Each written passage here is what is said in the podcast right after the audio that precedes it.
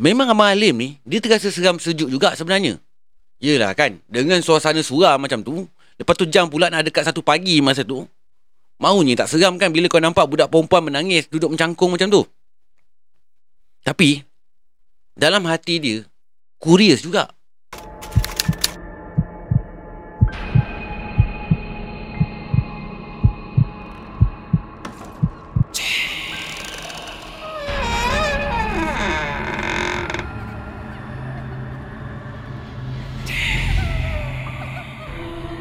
اللهم صل على سيدنا محمد وآله وصحبه وسلم Bismillahirrahmanirrahim. Allahumma salli ala Sayyidina Muhammad.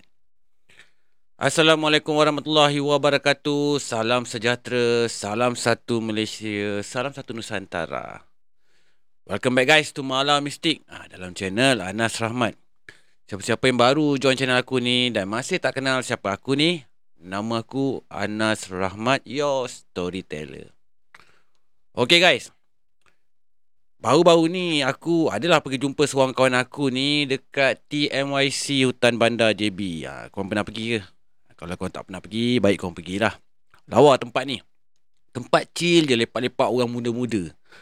Tapi taklah masuk aku, orang tua tak boleh nak pergi. Ha, aku ni pun dah tua juga tapi datang je kan kat situ kan. Okay guys, tempatnya ada skate park, ha, kedai makan, tempat riadah. Memang chill lah tempat tu. Ha, petang-petang kalau korang datang, korang bolehlah jogging satu family dekat situ. Sebab dia betul-betul kat sebelah hutan bandar. Tapi hari ni bukanlah pasal tempat tu yang aku nak cerita. Aku datang situ sebab aku janji nak lepak dengan member aku seorang ni. Aku janji dengan dia nak jumpa dalam pukul 4 petang masa tu. Bila aku park je kereta, ah, tiba-tiba member aku WhatsApp aku. Dia cakap nak jumpa aku dalam pukul 6 petang pula. Ah sudah. Dua jam lagi guys. Korang asam punya member. Ah, last minute baru kau nak bagi tahu kan. Ah, tak pasal-pasal kena tunggu sampai pukul 6. Aku malah lah nak balik atau ke mana-mana walaupun rumah aku tak jauh pun daripada situ. Lagipun JB sekarang ni kalau masuk jam 4.30 petang je, ah, jalan dah mula jam rabak dah. Ah, so aku ambil keputusan nak pusing-pusing je kat kawasan situ. Pusing punya pusing punya pusing. Aku terjumpa satu brother ni tengah melepak seorang-seorang kat satu kursi ni. So, aku pun memandangkan tak ada nak ke mana-mana. Aku pun duduklah kat kursi sebelah dia. Saja je aku nak ajak dia sembang. Aku ni kadang-kadang memang peramah sikit. Nama brother ni Abang Halim. Bukan nama sebenar ya guys. Dia cakap dengan aku, dia saja je lepak dekat sini kejap. Ha, sambil nak santai-santai waktu petang. Kebetulan dia pun tak kerja masa tu. Borak punya borak, dia bagi tahu aku yang dia ni kerja security. So, bila aku dengar je dia kata dia kerja security, aku pun kenalkanlah diri aku ni. Aku cakap kat dia, aku ni YouTuber. Hmm, tengok dengan bangganya, aku ni YouTuber. Ha, storyteller cerita seram. Spontan terus dia terus ambil phone dia. Ha, lepas tu dia terus subscribe channel aku. Terima kasih bang banyak-banyak. Lepas tu saja je lah aku tanya dia kan kalau dia ada pengalaman seram masa dia tengah bertugas tu kan. Kalau ada share lah sikit kat aku ah, supaya aku boleh kongsi balik dekat korang ni. Dia pun cakap lah kat aku. Sepanjang dia kerja kat bangunan baru ni, bangunan yang tempat baru dia kerja ni, belum ada lagi lah dia terkena dengan apa-apa benda mistik ni. Bila aku dengar macam tu agak kecewa jugalah kan. Uh, bila dia cakap tak ada ceritanya kan. Uh, tapi ada tapinya guys. Dia ada banyak pengalaman seram kena kat tempat lain. Ha, sepanjang dia bertugas sebagai security ni. Ha, yang ni best. At least got something lah to share kat korang kan. Dia cakap dia kerja security ni dah dekat 10 tahun dah. So banyak jugalah pengalaman-pengalaman seram yang dia pernah lalu sepanjang dia kerja sebagai seorang security ni. Diam tak diam dengar dia bercerita sedar tak sedar dah nak dekat 2 jam dah aku melepak dengan brother ni. Sementara nak tunggukan kawan aku sampai ni, ha, memang banyak jugalah story dengan pengalaman yang dia share. Okay guys. Stop cerita pasal brother ni, stop cerita pasal TMYC. Okay. Cerita kali ni ada dua episod. Episod yang first ni aku nak cerita pasal pengalaman Abang Halim ni berdepan dengan perkara mistik dan seram masa dia bertugas dekat sebuah mall ni dekat Johor Bahru. Dan episod yang kedua pula, yang tu korang kena tunggu. Ha, nanti aku bagi tahu dekat Instagram aku je nanti. Ha, korang kena follow up lah kat Instagram aku. Okay, sebelum aku nak start cerita kali ni, seperti biasa guys, yang mana belum subscribe channel aku ni, rajin-rajinkan jari tu, tekan butang subscribe tu. Tekan sekali butang loceng kalau korang nak terima notifikasi daripada channel Anas. Dari channel Anas Rahmat ni. So, tak payahlah nak sembang panjang-panjang. Hmm, Jom layan cerita Abang Alim ni guys. Let's go.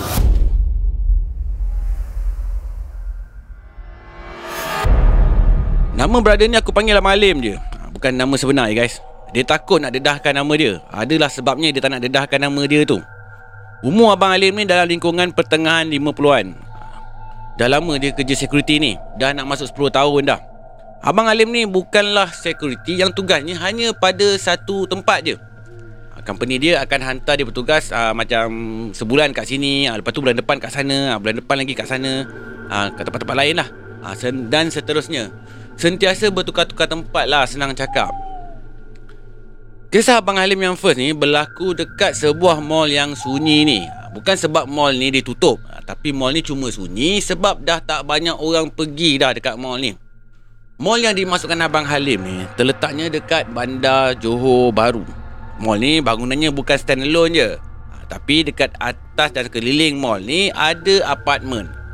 Apa nama mall ni? Abang Halim pun tak nak bagi tahu. Sebab dia takut kalau dia cakap nanti orang terus nak datang ataupun penduduk kat apartmen kat kawasan tu jadi tak selesa pula. Masa tu Abang Halim ni ditugaskan kat mall ni selama sebulan je. Shiftnya hanya pada waktu malam. Memandangkan mall yang dia kena jaga ni konsepnya konsep open konsep. So tugas dia kenalah jaga kawasan tu untuk elak pencuri masuk untuk pecah kedai kat kawasan mall ni. Bila dah kata pun open konsep ni, memang tak ada pintu lah mall ni. Ha, So orang boleh lah dan mudah keluar masuk, ah mudah je orang lalu lalang. Kat dalam mall ni pun sebenarnya memang tak ramai tenant yang berniaga kat situ. Senang cakap, mall ni pun masa tu dah nak dekat nazak-nazak jugalah. Masa mall ni baru-baru siap je, terus dunia ni dilanda pandemik. So tak sempatlah mall ni fully functional dan kena tutup lama. Kesian lah kat mall ni. So bila lepas pandemik ni mall ni pun dah open balik. Ha, tapi ramai orang masih tak tahu kewujudan mall ni dan lokasi mall ni pula letaknya betul-betul berhampiran dengan bandar Johor Bahru. Dekat je dengan bandar JB. Dan bila tak ramai orang yang datang mall ni dan hanya mengharapkan penduduk apartmen yang datang secara automatiknya mall ni pun jadi sendu. Okay, let's back to the story guys. Abang Halim ni bertugas dua orang je untuk jaga kawasan mall tu. Memang ramai lagi lah security lain yang bertugas kat kawasan tu. Ha, Cuma Abang Halim ni dengan partner dia je yang dipertanggungjawabkan untuk berjaga dekat kawasan mall ni. Seorang lagi partner Abang Halim ni bukan orang tempatan. Budak Nepal. Shift diorang ni mula daripada jam 10 malam hinggalah 10 pagi. Kisah ni bermula selepas 6 hari Abang Halim ni ditugaskan dekat situ. Kebiasaannya dia hanya duduk kat pondok pengawal kat depan mall yang disediakan tu. Dan budak Nepal ni yang akan buat rondaan ataupun clocking. Ha, Cuma ada beberapa waktu je ha, dia kena jaga ataupun kena jugalah buat clocking ha, kat tempat-tempat tertentu. Tapi bila masuk hari ke-6 dia bertugas, dah waktu dia pula kena rotate tugasan dengan partner dia ni. So tugasan dia pula lah kena buat rondaan dan clocking. Dan budak Nepal tu pula yang kena tunggu kat pondok pengawal tu.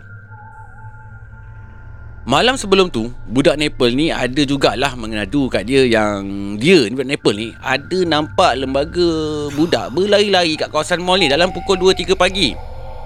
Tapi guys, Abang Halim ni macam indah tak indah je apa yang budak Nepal ni cakap. Ha, Macam je tak ya je dengan apa yang budak Nepal ni bagi tahu dekat dia. So malam tu, uh, lebih kurang jam 11.30 malam. Abang Halim ni dia nak buat clocking kat satu tempat ni. Dalam perjalanan tu, tiba-tiba dia ternampak satu lelaki yang mencurigakan. Seorang lelaki dalam lingkungan awal 20-an berlega-lega dalam kawasan mall. Abang Halim syak lelaki ni mesti nak mencuri sesuatu. So dia daripada jauh Dia terus jerit kat lelaki ni Woi Kau nak pergi mana tu? Bila lelaki ni dengar Abang Halim dah teriak macam tu kat dia Teruslah lelaki ni lintang pukang lari. Abang Halim pun bila nampak lelaki ni lari, teruslah dia datang kejar lelaki ni. Kejar punya, kejar punya, kejar sampailah kat satu tempat ni. Betul-betul kat penghujung koridor bangunan ni. Memang dah tak ada tempat lagi dah. Lelaki ni nak lari dah. Memang dah terperangkap kat situ. Kiri kanan memang dah dinding dah pun. Ada tak ada option lain pun Dia boleh terjun je kat bawah bangunan ni. Ha, Tapi kalau terjun daripada tingkat 2 ke bawah ni ha, Kalau tak arwah ha, Paling koman pun boleh patah kaki. Abang Halim ni pula Bila dah nampak lelaki ni terperangkap kat situ Dan dah tak boleh nak lari mana-mana lagi dah So dia sengih je lah. Ha, Sambil-sambil tu dia pun macam menganjing-menganjing jugalah kat lelaki ni. Ha, kau nak pergi mana ha? Kau serah je lah diri kau tu. Kau dah tak boleh lari mana-mana dah ni Masa ni Laki tu hanya berdiri tegak je Sambil menundukkan je kepala dia. Ha, Betul-betul menghadap Abang Halim Tunduk. Masa ni jarak Abang Halim dengan lelaki tu Lebih kurang dalam 30 hingga 50 meter je. Tak jauh sangat pun. Bila Abang Halim ni dah nak dekat sangat dengan lelaki ni Lelaki ni terus angkat muka dia. Dia tenung Abang Halim ni Sebenarnya guys, Abang Halim ni pun tak berapa nampak sangat pun muka lelaki ni. Sebab dia pakai hoodie. Ha, Kat belah muka dia pun tu macam gelap aja. Macam ni lah Pakai hoodie. So memang Abang Halim ni tak dapat nak cam sangat lah pun siapa lelaki ni. Ha, Cuma dia dapat agak je lelaki tu Tengah tengok Abang Halim. Dan Abang Halim tengah menuju berjalan menuju ke lelaki ni. Sekejap eh, rimas pula pakai hoodie So Abang Halim ni pun teruslah berjalan menuju ke lelaki ni Dengan harapan nak tangkaplah lelaki ni. Tengah Abang Halim ni berjalan menuju ke lelaki ni Dengan tiba-tiba guys. Lelaki tu terus toleh ke belah kiri dia Dan berjalan ke arah dinding. Dia tak berhenti kat dinding tu. Dia jalan terus je Sambil tembus kat dinding tu. Dinding konkrit tu. Umpama lelaki ni macam halimunan Ah, sudah. Tergamam Abang Halim kejap. Otak dia ni Betul-betul tak dapat nak loading masa tu. Dia tak tahu Dia nak takut ke Nak seram ke Atau apa perasaan dia masa tu pun Dia tak faham. Itulah kali pertama Dia jumpa lelaki Boleh tembus dinding. Dia pun tak dapat nak pastikan Lelaki tu hantu ke atau memang dia ada ilmu tembus dinding? Itu adalah kes misteri pertama bagi Abang Halim sepanjang dia bertugas kat bangunan tu. Fuh, tembus dinding eh. Aku pun kali pertama dapat cerita orang lelaki boleh tembus dinding ni. Okay guys, kita sambung terus dengan cerita yang kedua ni.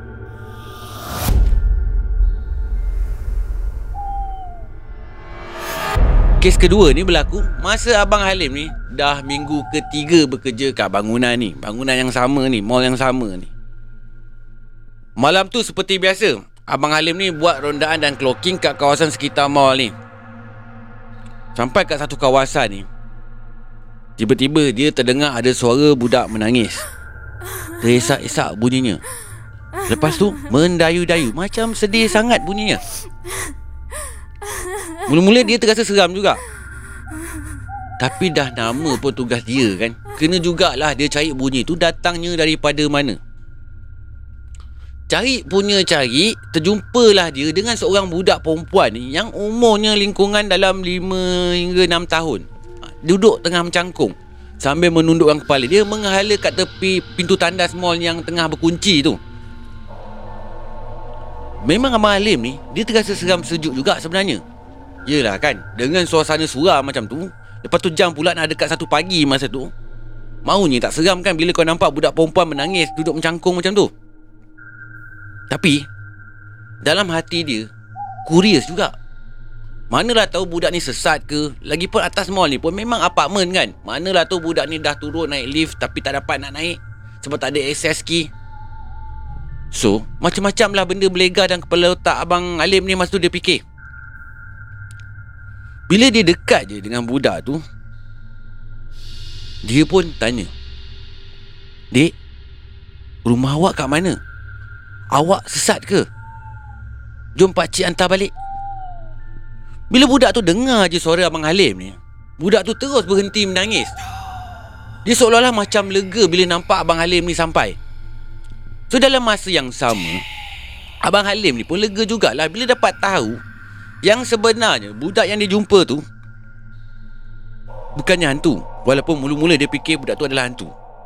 Cuma dalam masa yang sama, dia ada jugalah perasaan pelik dekat budak ni. Apa budak ni buat kat dalam mall malam-malam buta ni kan? Tapi dia pun tak tanya banyak kat budak ni pun. Ha, cuma dia suruh budak ni tunjuk kat mana rumah dia je. Sebab Abang Halim ni nak hantarkan budak ni balik. Baik niat Abang Halim ni guys. Masa ni semuanya nampak normal je. Tak ada apa-apa pun yang nampak pelik. Ha, tak ada apa pun yang nampak seram pun. Bila budak ni dengar je Abang Halim ni nak hantar dia balik Terus dia tarik je tangan Abang Halim ni Nak tunjukkan ke Abang Halim ni Kat mana rumah dia Abang Halim ni pun ikutkan aja mana yang budak ni nak bawa dia pergi Tapi yang buat Abang Halim ni terasa pelik masa tu Budak tu tak bawa dia naik ke apartmen Dia bawa Abang Halim ni ke kawasan parking kereta Kat kawasan parking mall Puaslah Abang Halim ni tanya Eh, kenapa kita ke parking ni, dek? Eh, betul ke rumah adik ni kat sini? Tapi guys, budak tu tak menjawab sepatah haram pun apa yang ditanya Abang Alim ni. Dia terus je tarik tangan Abang Alim ni supaya ikut je ke mana dia pergi. Makin lama, makin kuat pula dia pegang tangan Abang Halim ni. Masa ni Abang Halim dah mula rasa ada benda yang tak kena dah ni. Abang Halim cuba tarik balik tangan dia ni. Untuk slowkan rentak budak ni Yang makin laju tarik tangan Abang Halim ni. Menuju ke entah ke mana dia nak pergi ni. Tapi guys Lagi Abang Halim ni nak cuba nak lepaskan tangan dia daripada budak ni. Lagi kuat budak ni cengkam tangan Abang Halim ni. Masa ni Abang Halim dah mula terfikir sesuatu Tak mungkin budak yang berumur 5 hingga 6 tahun ni Ada tenaga sekuat tu untuk tarik dia. Padahal dia dah tarik tangan budak ni supaya lepaskan dia.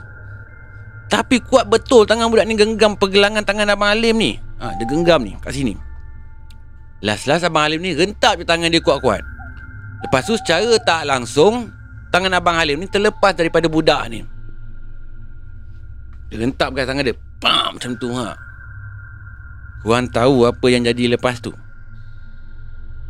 Budak ni Terus toleh ke muka Abang Halim ni. Kalau masa awal-awal tadi Masa dia baru-baru jumpa budak ni Abang Halim ni tengok muka budak ni Muka budak perempuan ni Comel sangat. Manis je budak ni Walaupun dia menangis. Kali ni Dah berubah dah muka dia. Berubah jadi muka budak perempuan yang pucat lesi dah Lepas tu mata dia ni merah menyala guys Budak tu betul-betul tenang tepat ke muka Abang Halim ni. Suami tu dia terus bercakap dengan suara yang garau. Suara bukan lagi bunyi macam budak-budak perempuan ni. Tapi suara dia berubah menjadi suara macam lelaki dewasa. Dia cakap ke Abang Halim. Ikut aku. Ikut aku.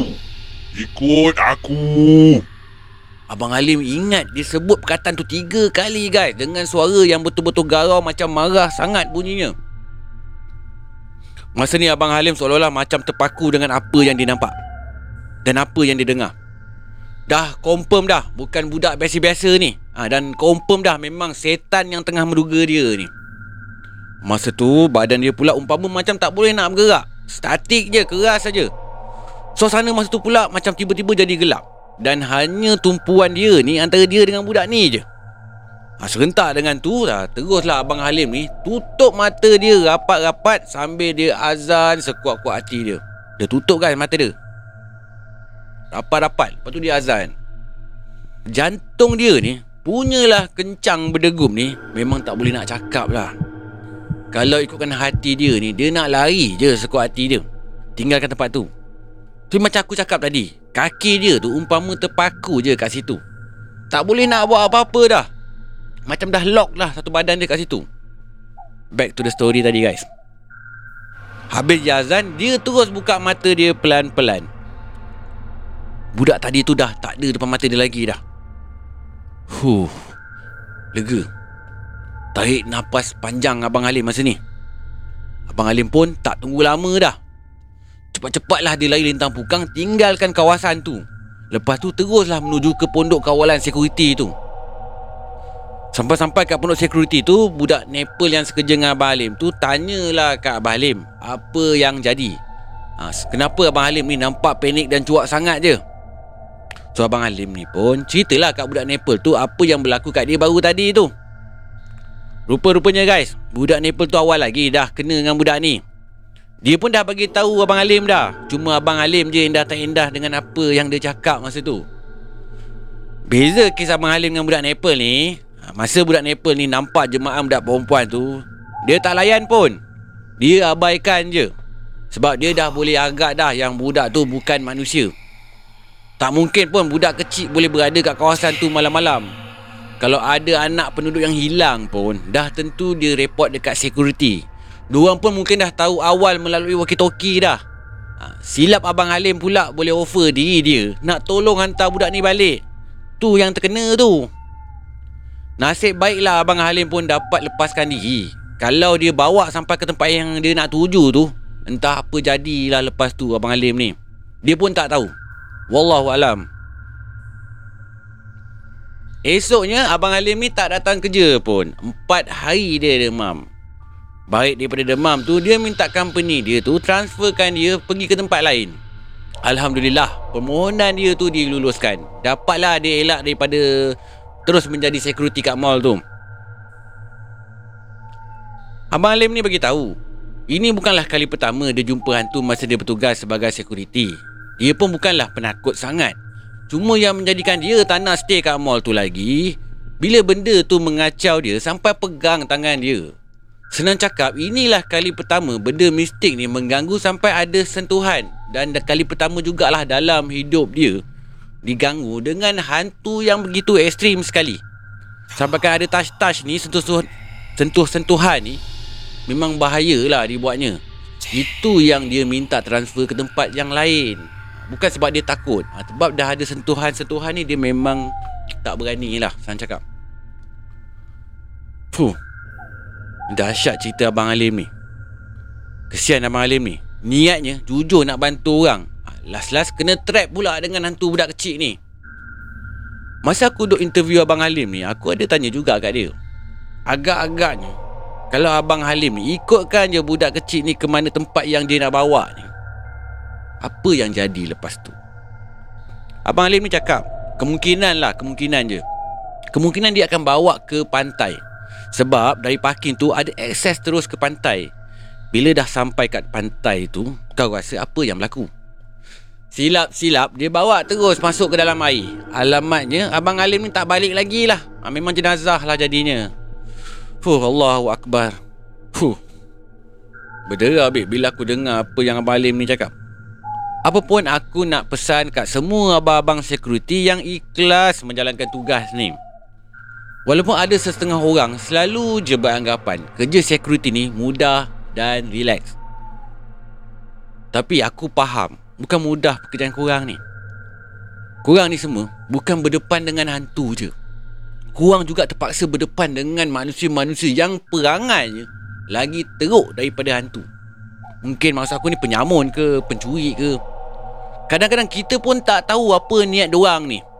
So pesan aku pada korang, Hati-hati abang security Kalau korang ni menjalankan tugas tu Aku doakan korang sentiasa dilindungi dan dimurahkan rezeki. Amin insyaAllah. So sampai sini je malam mistik kali ni. InsyaAllah aku akan sambung lagi cerita pasal Abang Halim ni Dengan pengalaman seramnya masa bertugas sebagai Abang Security di episod yang akan datang. Korang kena tunggu guys. Okay sebelum tu aku nak minta bantuan sikit je yang mana belum subscribe aku tu Tolong bantu aku subscribe channel Anas Rahmat ni guys. Ha, Tekan sekali butang loceng Kalau korang nak menerima notifikasi Daripada channel aku ni guys. Yang dah subscribe tu Yang selalu support dan bantu aku ni Aku ucapkan ribuan ribuan jutaan. Terima kasih. Ok sehingga kita berjumpa lagi Di malam mistik yang akan datang. Korang jaga diri baik-baik. Dan jangan lupa jaga kesihatan korang tu. Assalamualaikum warahmatullahi wabarakatuh. Salam sejahtera Salam satu Malaysia Salam satu Nusantara Goodbye. Malam mistik.